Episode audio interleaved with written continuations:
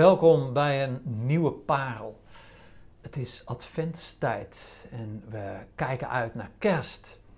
En het is gewoon een mooie tijd van het jaar om stil te staan bij het feit dat Jezus onder ons heeft gewoond. Dat God mens wilde worden.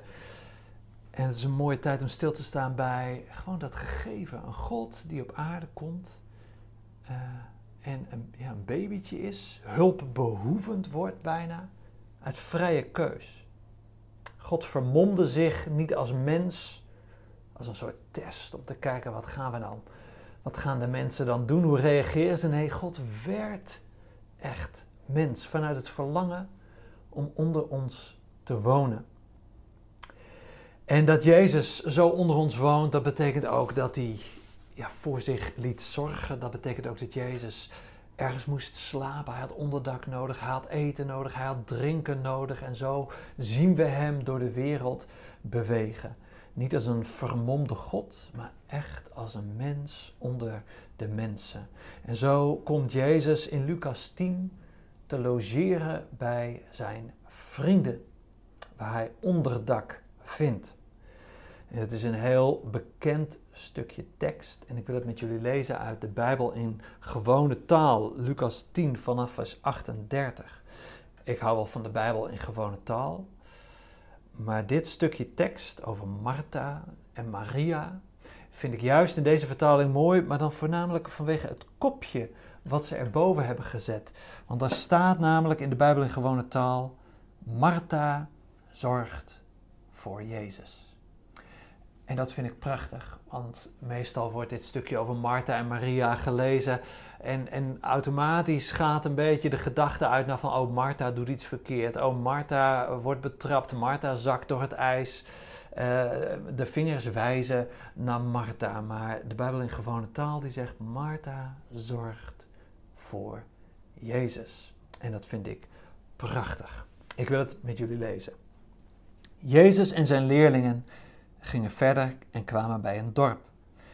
Daar woonde een vrouw die Jezus uitnodigde om bij haar thuis te komen. Ze heette Martha en haar zus heette Maria. Maria ging bij de Heer zitten en luisterde aandachtig naar zijn woorden.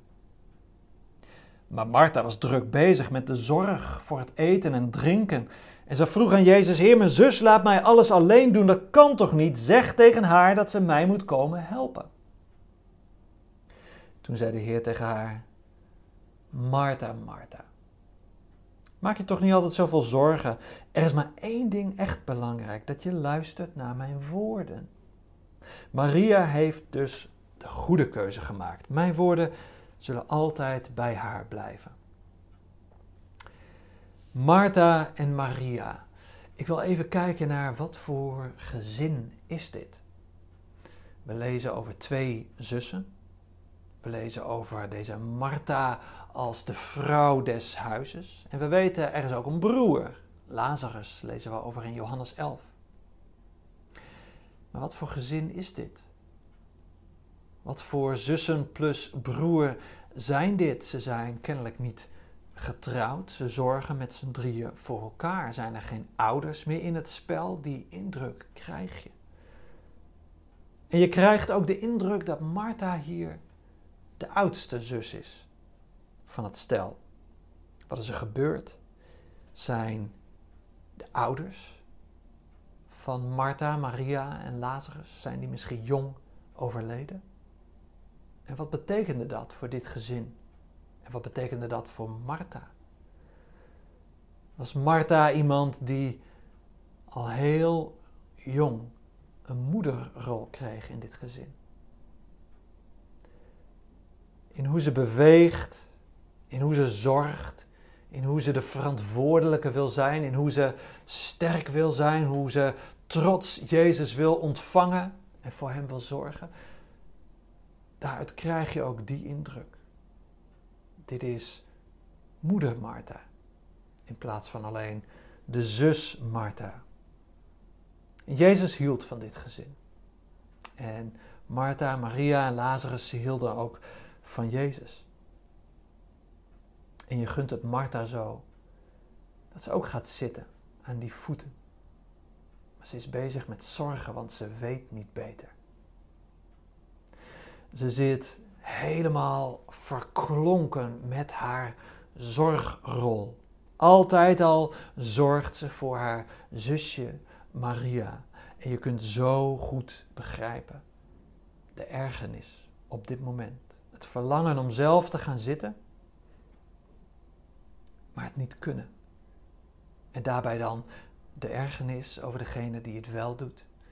Die wel gewoon zomaar de vrijmoedigheid voelt om daar als vrouw, nota bene, hè, dat kon echt niet in die tijd, aan de voeten van de rabbi te gaan zitten. Ik heb een psalm geschreven voor Martha, namens Martha. En ik ga dat straks voorlezen. Een psalm, een gebed eigenlijk. En misschien herken je Martha's onrust, het zoeken naar die plek aan Jezus' voeten. En misschien kun je meebidden met haar psalm. De psalm van Martha. Heer, ik zoek uw rust en nabijheid, maar ik kom niet dichterbij. Ik zie hoe anderen alles loslaten en het vervult me met afkeer.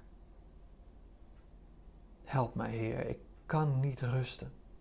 Ik verdraag mezelf niet als ik stil ben. Ik werk zodat er rust is voor de rest. Maar wie werkt er voor mij? Ik wil nu stil zijn. Mag dat bij u? Ik zal op u vertrouwen. Ik wil je uitnodigen om zo mee te bidden met Martha. En een plek te zoeken en te vinden, ook als je dat eigenlijk heel moeilijk vindt, aan de voeten van Jezus.